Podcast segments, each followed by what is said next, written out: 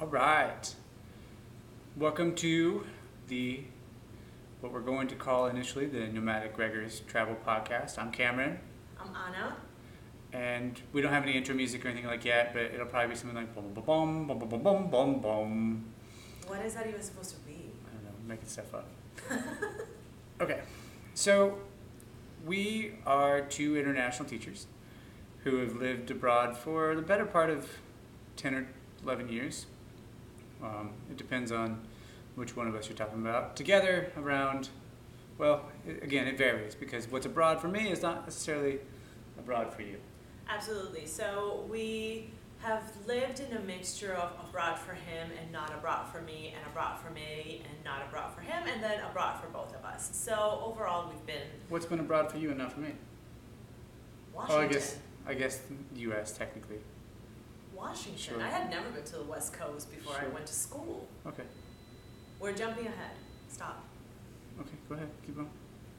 So, for the past about eight years or so, that's when Abroad Together really started, and when we started um, working as international teachers, and where the larger part of our lives abroad have taken place, which have taken us um, to now our fifth country, fourth country. Uh, together, fourth country technically. Yeah.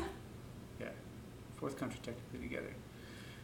So today we're largely just here to introduce ourselves, tell us a little bit of who we are and why we are so passionate about traveling and exploring all the different versions of traveling and living abroad that there are now and what that looks like for people like us and for people different than us.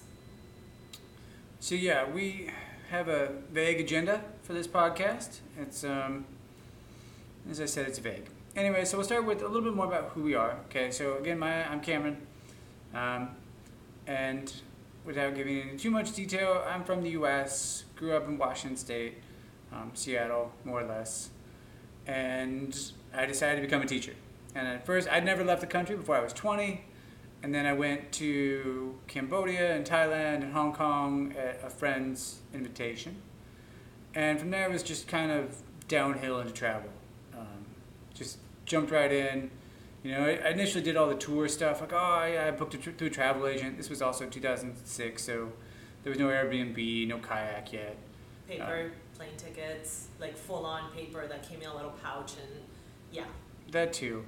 So after that, you know, I, I was in college. I was 20, and I went and studied abroad in Russia.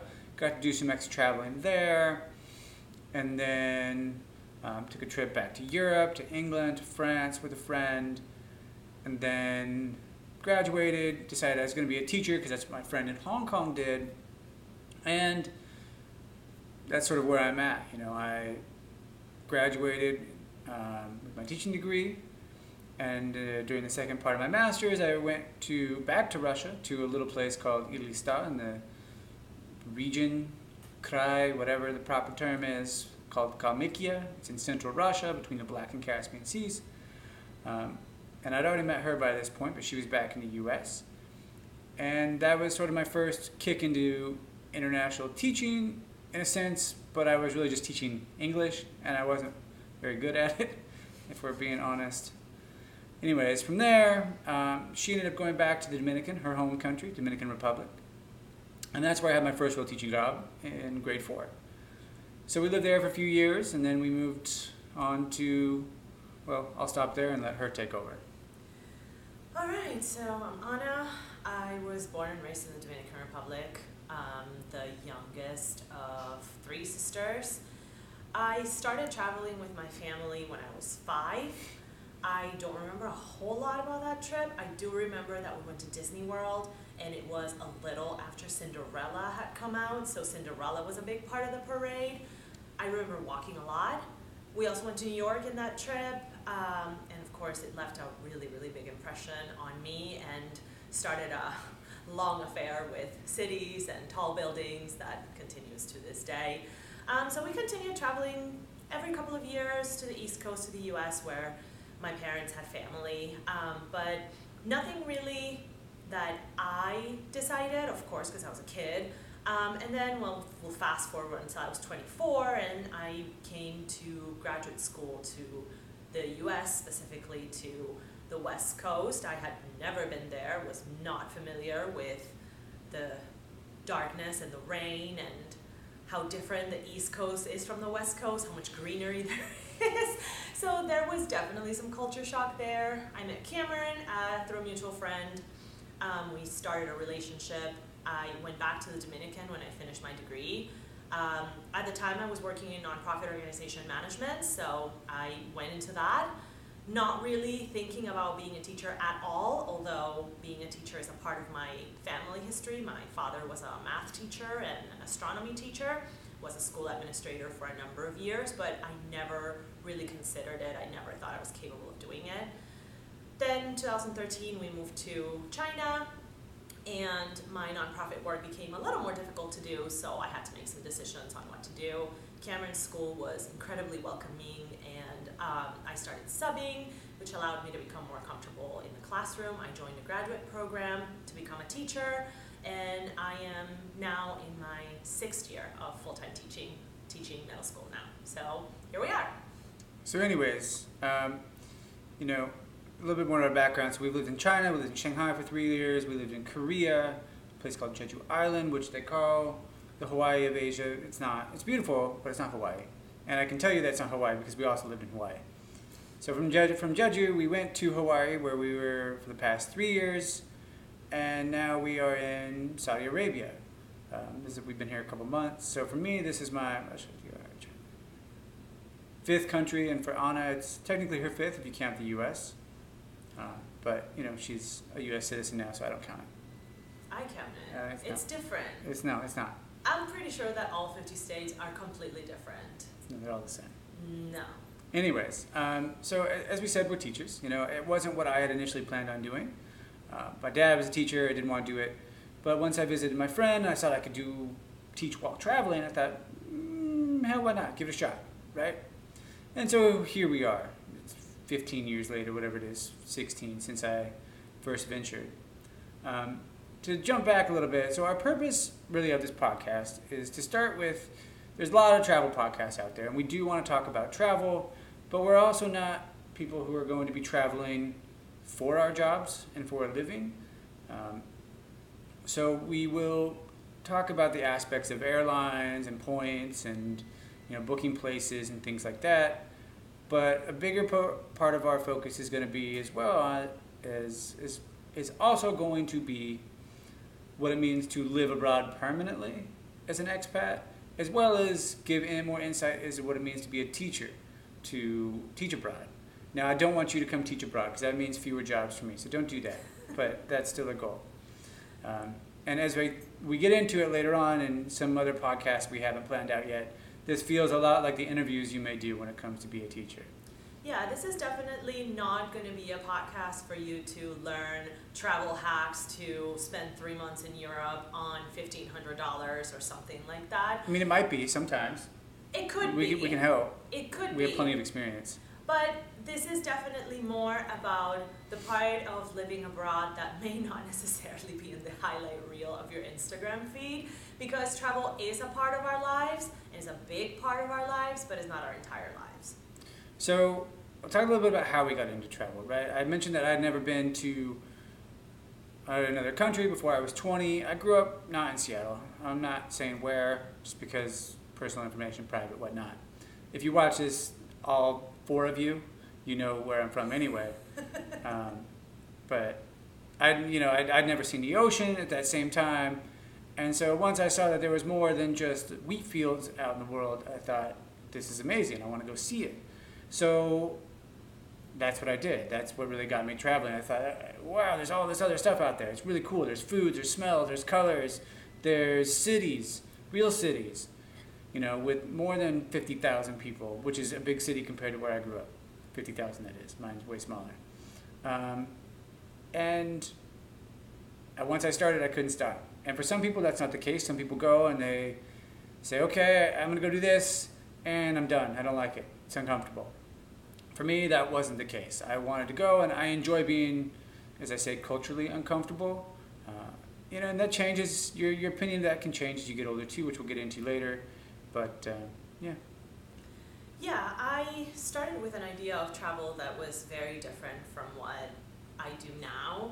Um, I did want to see a lot of the world thanks to books and thanks to the news. I started regularly watching the news with my father when I was very young, and that involved watching the world news and hearing about all of these places with these different things happening. And of course, through books, you see all these landmarks and all these incredible things that have lasted through a long period of time. And I wanted to see a lot of that. I didn't know how it was going to happen, but I definitely wanted to see a lot of that. And so I thought initially that that was probably going to be something that I did on vacation, occasionally in small increments, but over time, and especially after I met Cameron and learned a little bit more about what life abroad could be like, I saw that it could allow me to experience different places for longer periods of time and, and really become more invested in, in the way of life of different places. And so travel started to change and it was definitely a little bit less structured in a way.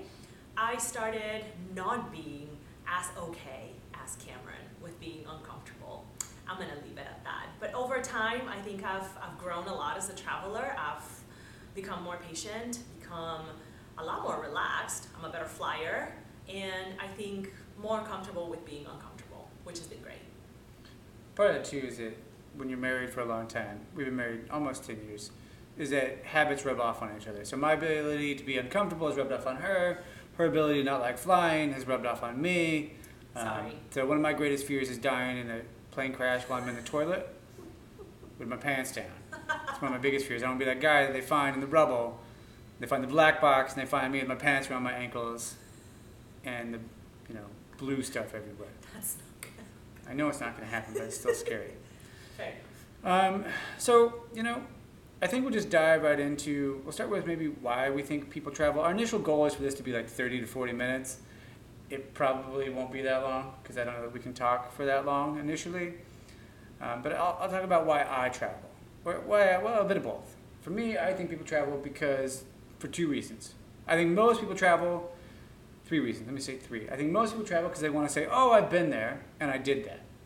Street cred, right? A lot of Americans want to go to Europe and whatnot just because it's what people do. Well, but even even we do that. You know, there's always like that desire to have that travel stamp in your passport that nobody else has, kind of to be like the person that boldly goes a little bit. So yeah, I mean, there's I wouldn't say that it's competition, but definitely, you know, that, that whole, yeah, I've been there and I've done that and here's proof. Okay. Um, so, uh, yeah, that's kind of what I meant, but I also just meant, you know, not that in depth. There's a lot of, for, at least for Americans, right? Um, in my opinion, people I've met. So that's one.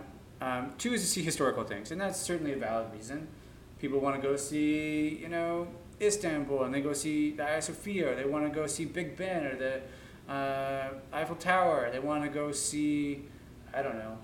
The uh, pyramids. The pyramids, sure. They want to go see Machu Picchu for historical reasons. And the other part is, the third one would be to, for cultural reasons. People want to go and see new cultures, experience new cultures. Our ring light just turned off. I don't know. I, I'm hoping our camera is still running. We're filming with an iPad and it's facing the other way. It may be dead and maybe talking to nothing. So those are the three reasons I think people travel. That they want to, A, they just want to say they've been. B, they want to see historical things. And C, they want to experience new cultures. And for me, it's a combination of all three. It depends on where. I like to go to Asia, for example, for the cultures and like the beaches. A lot of, I mean, there's there's so many things in Asia. Asia's so varied. But Asia for me is more cultural. Europe for me is not as cultural. It's historical and beautiful. And then certain places I just want to say I've been there that are you know a bit more exotic and not as common to travel.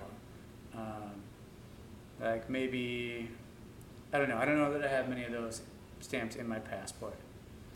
I think at the end of the day, it's just a matter of humans are inherently curious and some of us are more curious than others. For some people, their curiosity is perfectly satisfied in the environments that they're in. For others, it requires going to different places and experiencing different things. And of course, travel provides a lot of that and excuse me allows for a lot of that and yeah there's definitely an, element of i want to see this for myself and i think that's one of the biggest reasons why people travel is because they want to see it with their own eyes they want to produce that memory for themselves not because they saw it in a video Okay.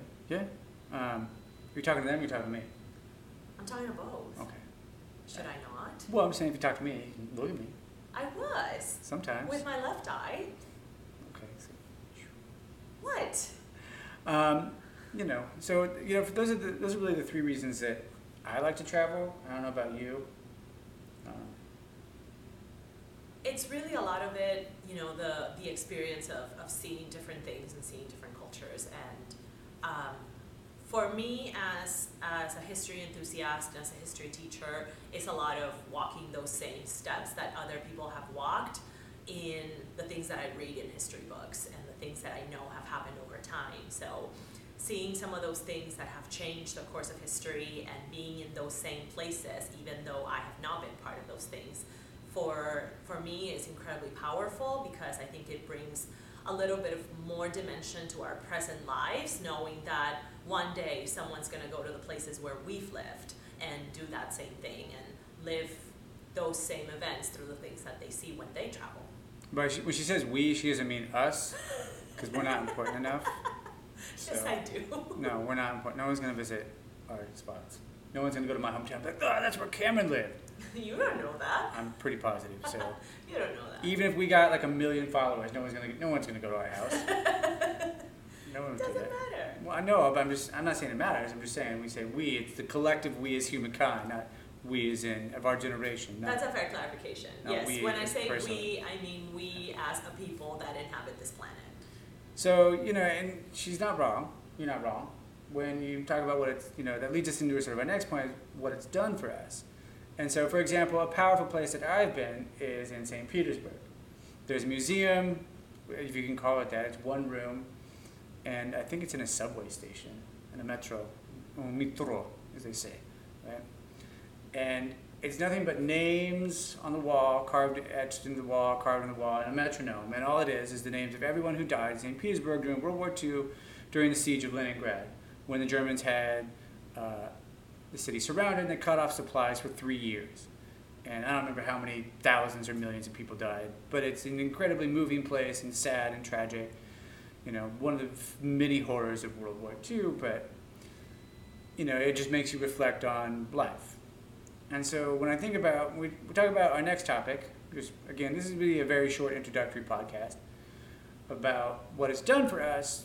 It opens up, for me, traveling opened up a mindset that I didn't know existed. You know, as I said, I grew up in a really small town. Um, to give you an idea of size, it was 1,500 people. And it sounds fine, but it can be, well, anyways, it opened up my mind to all sorts of new possibilities and ways of thinking. You know, I began to look at my life in the US through a different lens to see that, okay, we are very privileged in many of the things we have here. That you realize that, oh, USA number one is not true. It's not that it's not true. As I was arguing with somebody on Reddit yesterday, not arguing, but someone was making that claim, and many refuted it, myself included, that there is no number one country in the world. Each country has its merits, its pros and cons. You know, with living abroad, uh, you know, I value the U.S. healthcare system in the sense that I know the quality is generally going to be good quality, but it's not cheap. It's not effective for many people. Um, as a teacher, I know that I don't really want to teach in a U.S. public school because it's poorly underfunded and it's just poor in general. I mean, U.S. public schools compared to other developed countries just isn't good, aren't good. But at the same time, we have a lot of freedoms. That other, we have great freedom of speech that you might not have, say, when we lived in China. You can't say what you want in China on the internet. They're going to censor you or arrest you. There's definitely been uh, an appreciation of, of the fact that people are living their lives and people are thriving in their lives in different places in the world, regardless of their circumstances. There's no such thing as a place where everything is perfect. At the end of the day, people are just trying to do the best they can with the resources that they have, and they can find different levels of happiness in that way, which for me, which had a very limited idea about where I could be happy in the world, that concept has kind of disappeared for me. I travel with my own ability to be happy and I can build the life that I want in the vast majority of places where I go because it's not necessarily as tied to the place, it's tied to what I make out of the place. And so each place represents a new opportunity, each living environment represents a new experience and and I think that's one of the great gifts of travel is that every time you do it, it's a chance to do it better, it's a chance to learn something new, it's a chance to have a new experience. Sure. Yeah, I, think so. So, you know, those are some big ideas of what it's done for us um, as far as traveling goes. Um, but there's a lot of other things it does for us on a more personal level in terms of because of what we do, right? And we might, I don't know, we'll, we'll just touch on that today briefly. You know, as teachers living abroad, we get a lot of perks. And the U.S. is one of the few places in the world where you get taxed on income, no matter where you are.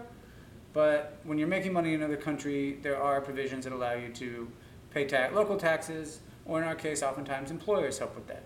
Um, so then we don't necessarily pay in- income tax back home because it's against U.S. law, double taxation. So that's you know. Anyways, we're not going to into detail. So you know, money. Um, Please you know, report your taxes, okay? Americans have to report on their worldwide income. You do and to report, do yeah. report. So, yes, please talk to a tax, So- to a tax professional before you decide to do anything about your taxes. Thank For you. us permanently living abroad, money is a big issue. We can make we can make and save more when we live abroad. You know, we have a housekeeper. We've had a housekeeper for a number of years that we can't afford back home, and that's great because I don't like doing dishes. I don't like Okay. cleaning bathrooms. That too. Um, you know, we get more resources usually as teachers, as educators, and we'll have some podcasts dedicated to what it means to be an international teacher as well. Uh, but you know, so we get we get a bit more resources.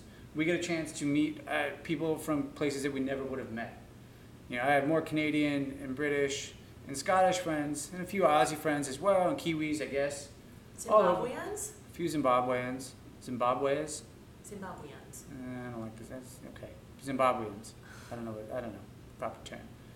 Um, Why are you Heidi. Heidi, if you're watching this, Heidi and Roy, sorry, or Heidi and um, I'm sorry, I can't remember your husband's name. Stuart. Stewart. Um, so you know, those are just some more like day-to-day things rather than the bigger mindset of what it's done for us. Plus, when you live abroad, it's so much easier to travel. Absolutely. So, you know, when we think about other people, what it can do for you, it's a lot of those same things if you're willing to put in the time. You, when you go to another country, I, you can take tours, take a tour, but also venture out on your own. When you're in a tour, everything you see is going to be finely curated, so you see the best of everything. That's not to say things can't go wrong on tours or see something different, but you're only going to see really what the guides want you to see. And that's fine sometimes, you know, but other times, take a step out, go someplace different. You know, we went when we lived in China. Yeah, we went to the Great Wall, but my father was there, so we didn't venture out beyond the touristy part, the rebuilt part. Whereas you can go out and see other places of the wall that haven't been rebuilt that are ancient and just really cool. And we didn't get the opportunity to do that, and that's okay. But that's an example of you know something that is a little off the beaten path. You get to see more of the culture, more of the people, and they're more appreciative of that too. The people that live there, and that's a big part of travel as well is respecting the people and the places that you are at. So we think it's a chance for the same as it's done for us to open up your mind, right? Agreed. And start to think differently about the world. is you know, we've left the U.S. just this couple months ago at one of its most polarized, if not most polarized times since we've been alive. I mean, it's crazy. It's we're not we're not going to go into politics. It's definitely been something interesting to see, especially as a newly naturalized citizen, but yes. So we think it can be the same for you, just traveling in general, right? You know, if you're scared, start easy. Go, if you're from the U.S., that's what is going to be my reference point. Go to, Mon- Mexico? eh, go to Montreal. Okay, Montreal, fine. I mean, you can go to Mexico, but if you go to Mexico, don't go to the beach. Go to Mexico City, okay? eh, the beaches are beaches and resorts are great. Don't get me wrong. I love good beach resort, but they're also easy. Yeah, Right. sometimes that is the vacation that you need, and that's totally fine. It has its time and place. But sometimes it's a probably a good idea to do a vacation different than what you need or what you think I- you need. I also recommend, and that's why I said Montreal, go someplace where you don't speak the language, or rather, where it's not your first language, right? Yeah, So London's fine, England, Scotland, Ireland, great, but Australia, well, Australia maybe go to. It's a long flight, and everything there can kill you, so maybe. We're But talking about the animals. maybe the animals, although they can kill you with drinks too. Those guys pretty much are animals when they're drinking. Yeah, You you drink- You, you- have to be prepared. Only the Russians will drink more, in my opinion. Anyway, so you go to Montreal, someplace that's close. It's Canada. I mean, it's Canada. Canada's great, but they're going to speak French, and if you don't speak French, it might be a little bit harder, even though they'll mostly speak English as well. Um, So start somewhere that you're going to be comfortable with, but not 100% comfortable. That's what I would say.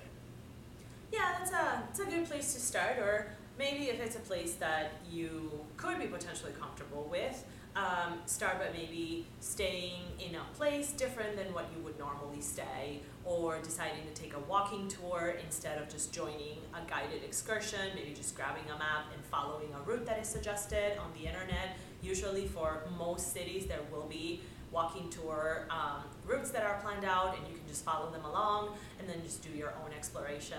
If you are not quite ready to go somewhere where you are absolutely off the rails uncomfortable. So also, if you're younger, more adventurous, stay in a hostel. Right, you meet so many people in hostels, um, rather than a hotel or an Airbnb. If you're with a friend, stay in a hostel. Okay, you meet. They usually have get-togethers in the evenings. Um, you might stay in a 20-bed dorm room with, you know, 15 other people, which, admittedly, is not the most ideal of situations. But if you're young and you don't care, do it. It's a great experience, and like I said, you meet a lot of people. Yeah, I remember one time we went to Japan and stayed in a hostel. Um, there, we arrived on a Friday, and on Fridays they happened to do um, kind of like a cultural exchange kind of party where they invited people from the community that wanted to practice English and kind of mingle with the with the guests. They served soup, and it was just kind of here's your bowl of soup go talk to people. And it was it was a fantastic night. We had just arrived, but we had a lot of fun and met some people that later took us to some local places in Osaka, recommended some places to go to. It was it was a great start to our trip and it's it happened because we stayed in a hostel. And admittedly, though, too, it depends on what kind of trip you're looking for. And we haven't done hostels as much as of late, um, mostly because you know I- I'm old, I'm, I'm old enough now where I won't stay in a dorm room hostel. You've never stayed in a dorm room hostel. Yes, I have. Where? In Canada. With how many other people? Us? Well, yeah, but I mean with like 15 other people. Oh no, I have not. Yeah, where it's just a bunch of strangers in a room. No, I haven't. That it can be great, but it can also be terrible. I had a friend who'd been peed on, um, and you know people come in drunk and whatnot. It's okay, but I, at the point now, I'm at the point now where I have to. I prefer a private room and preferably a private bathroom and shower, but that's not the be all end all. Um, but uh, we've also stayed myself personally and us together in some pretty rinky dink places. Yes. Um, Some- anyways. some fire hazards. So, but you know, eh, right now though too is, and we'll talk about this in another podcast. But the concept of COVID has changed things a lot too. Right now, I wouldn't stay in a dorm hostel, just because I wouldn't want to be sleeping in the same room with the possibility of getting COVID. Um, so that's an issue for me at the moment. And you know, we're gonna we're planning a trip to a few places. Dubai coming up, Paris and Ireland, hopefully, um, over our holiday break, and we're seeing family and. Uh, we're not staying in hostels this time, and that's okay because that's not the that's not the trip we're looking for. It's to be more of our you know see family, and then a bit more of a our uh, anniversary trip. So it's just for us. Um, that said, I highly recommend hostels, um, and so like I, that comes back to the point of what can it do for you? Well, it can help you meet people. I've met my best friends all abroad whether they're from the U.S. or from other countries, and they're the people I talk to.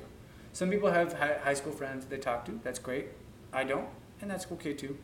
Um, so you're gonna meet just amazing people, and that's one of my favorite things about living abroad. And travel. Well, traveling. I'll say traveling. Yeah, you definitely kind of start building. I know this sounds super corny, but you start kind of building like this globally spread out tribe that no matter where you go, there's kind of like this spider web of people that know your friend and have a friend of a friend. And so, in many ways, it's it over time as you travel more, it's it's almost impossible to go to a place where you really don't know anyone because that's the other thing about about traveling is that people are really, for the most part, happy to jump in with recommendations, connect you with other people that they know that can help you out. And so in that way, it's kind of like such a broader sense of community than what you build when you are only stuck in one place most of the time. Yeah, I think when you're just traveling for travel's sake, like a lot of the travel bloggers, that's a bit bit more difficult to build up. Um, for us living abroad and the friends that we have also live abroad, um, it's a little bit easier to build up that worldwide community of people that you know closely Yes. versus people that you maybe hung out with for a week. Yeah.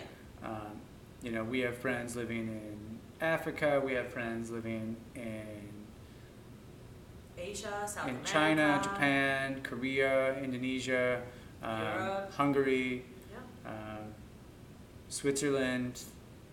Used to have some in Mexico, not anymore. Costa Rica, you know, the UK, everywhere. And those are people that we've taught with, and we've met people abroad that live other people that live other places. You know, they're from there.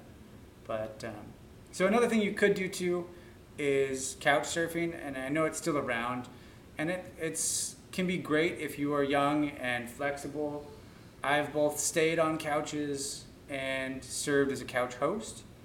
Uh, I wouldn't do it anymore. It's again, I'm it's, it's past my day. Usually, it's younger people who want to go out and party and whatnot, and um, But that's also great. now in the world of COVID, again, like everything that we knew about travel has to be re-examined under the lens of COVID and how rules are changing everywhere and all of that. Yeah. So, anyways, travel can do a lot for you. It can open up your mind, help you meet people. You get to see some amazing historical things. Um, you know, for me, one of the coolest things I've ever seen was Troy, the city of Troy. And it's not much to behold. It's just ruins, it's, but it's you know 2,500 years old, and it's pretty cool to see where maybe uh, Hector and Achilles fought. Maybe if it was real, probably wasn't. But what are you gonna do? It's okay. It's still amazing to see how things survive for so long and again, you know, retrace those footsteps and see all those things that you've read in books. So those are some of the pros that we think traveling has. Uh, we'll touch briefly on some of the cons, as well as some of the cons of being an expat. Um, so one of the first, the probably the biggest um, thing that prohibits people from traveling is cost. Like it's not cheap. Like plane tickets can be expensive, as can places to stay. But as we've mentioned, hostels can be cheap. Now, well, I haven't mentioned that, that, but you can get a hostel in a major city for 12, 13 bucks a night. They may not be the best hostels, but you can bump it up to 25 and get maybe a nice room. Um, sometimes they'll offer breakfast. I stayed at one in Paris. It was a private room, uh, me and my friend, and the beds weren't great by any stretch, but they offered croissants and jam and jelly in the morning and some coffee, and that was great. And it was $14 a night. That's nice. That was in 2007, mind you, but still, it was great. Yeah, cost is definitely an, an impediment for a lot of people, and we realize that being able to travel as much as we do is definitely something that we're privileged to do. It doesn't mean that it's not doable. Depending on where you are geographically, there are trips that will definitely take a lot longer to save for and plan for because, especially, airfare can be very, very expensive, and the distances that you might have to travel, depending on where you have to go, are pretty great. But definitely there's room for offsetting your costs. So if you know that you're gonna pay a lot for airfare, then maybe find accommodation where you can cook so you can save on meals, that kind of thing. Or if you know that your airfare is going to cheap, is going to be cheaper, then you know that you can maybe splurge in other areas. Definitely something that can be accomplished with some planning and with some keen eye for for possibilities and looking at deals, looking at things like points in your different rewards programs that financial institutions have and that kind of thing. But, But cost cost is a big Well- is a big impediment, but it's not something that could be entirely prohibitive. No, I don't think so. And we'll have other podcasts. We'll, we'll probably dedicate at least one podcast to cost of traveling. And you know, a lot of people talk about there used to be all these oh how to get deals and whatnot, and there's still some sites like Scott's Cheap Flights, I think it is. Yes. Um, I've never used it mostly because it's based out of the U.S. and um, I've never lived anywhere in the U.S. where they worked like Hawaii. Uh, but you know the the deals anymore, it, it's not. You just look. Like kayak used to be this hidden gem or Skyscanner or um, what was the one with the chipmunk, Hipmunk, Hipmunk. Hipmunk, which I have no, I haven't even looked at in years at this point. I didn't. But, I don't even. like, I don't know if it exists. Kayak used to be just kayak you book on there, but now it redirects you to all these other sites that you've never ever heard of, and would never ever hear of, would, unless you absolutely were looking at the bottom of the barrel on Google. So you know, I think deals. People talk about oh travel deals. Eh, I don't know that those really exist anymore. You're gonna find what you're gonna find, and you just have to look at the right times. You know, different websites do offer you. Um, you know, opportunities to look at travel dates when they're going to be, uh, when tickets are going to be highest, lowest. And there's still tricks you can do, like change your IP address or private windows. Um, sorry for my arm, our light keeps going off. But that's for another time. But cost can be a big um, Impediment. impediment for many people traveling. The other one that we'll talk about for general travel is anxiety, and it's scary to go somewhere. Some people are scared of flying.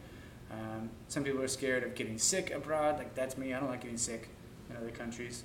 It's terrifying. I've been to doctors in other countries, and it's not always fun. It's her country, uh uh Like I'm, You and I have very different perceptions about doctors and how okay it is. tubes running on the ground. Stop it. And there was tubes on the ground. oh my god. Were there not? Do you really want to go into this whole thing? No, but just let me know that there was tubes running on. There was tubes on the ground going into buckets. All right, fine.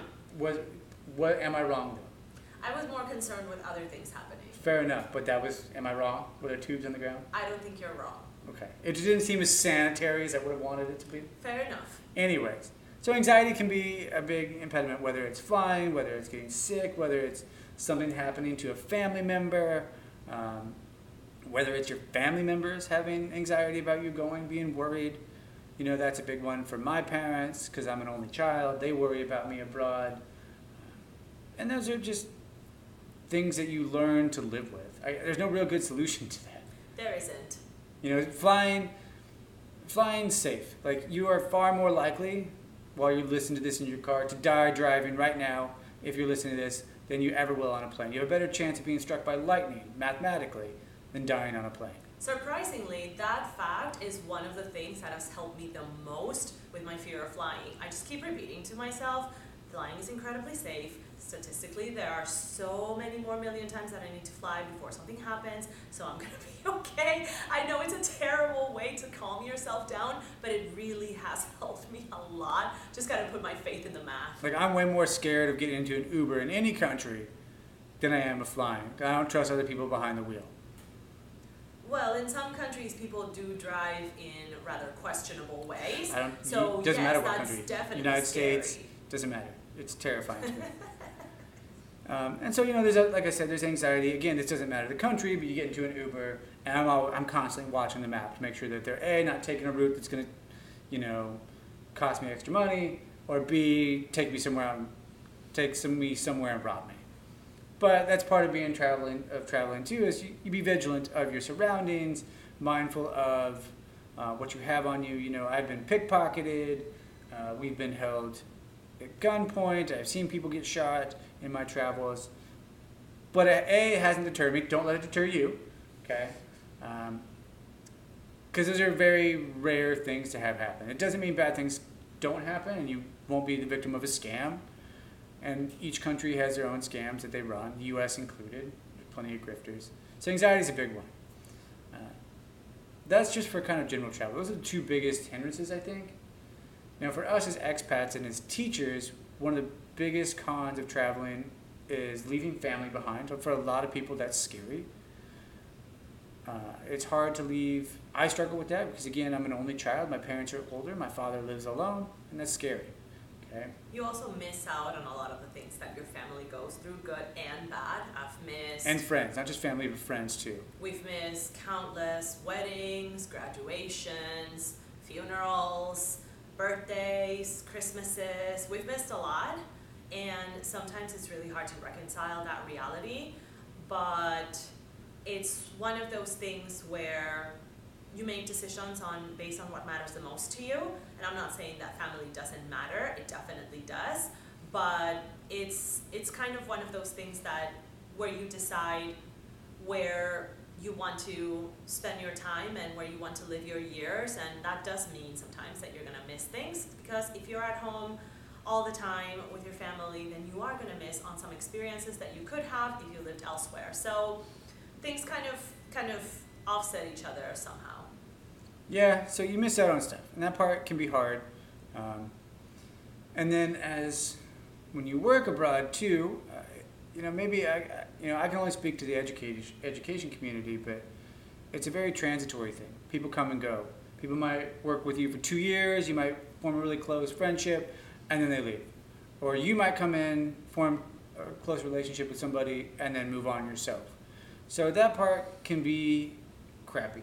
i think the foreign service is similar since you're in like two or three year posts so again the same kind of transitory character So right now we're in Saudi where there's plenty of oil people who have been here for five plus years. So, you know, I wouldn't say that characterizes everybody living and working abroad, but that part can be sucky.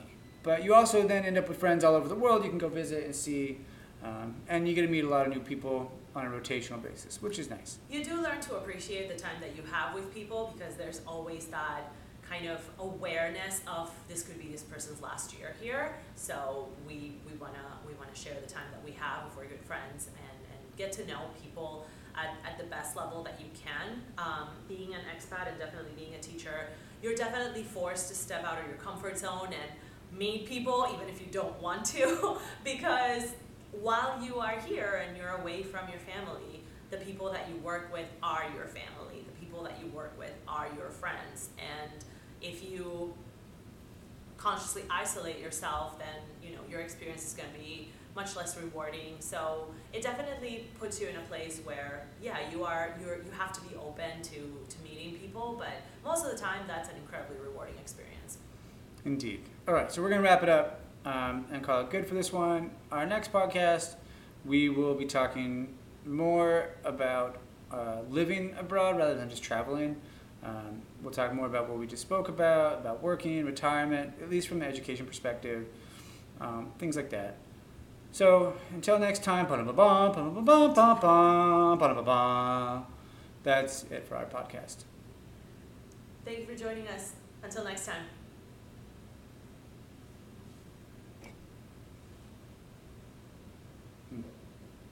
Just, Yeah, but you can't stop it right away, otherwise you have no time yeah. to um, Add outro Edit. music and that kind of stuff.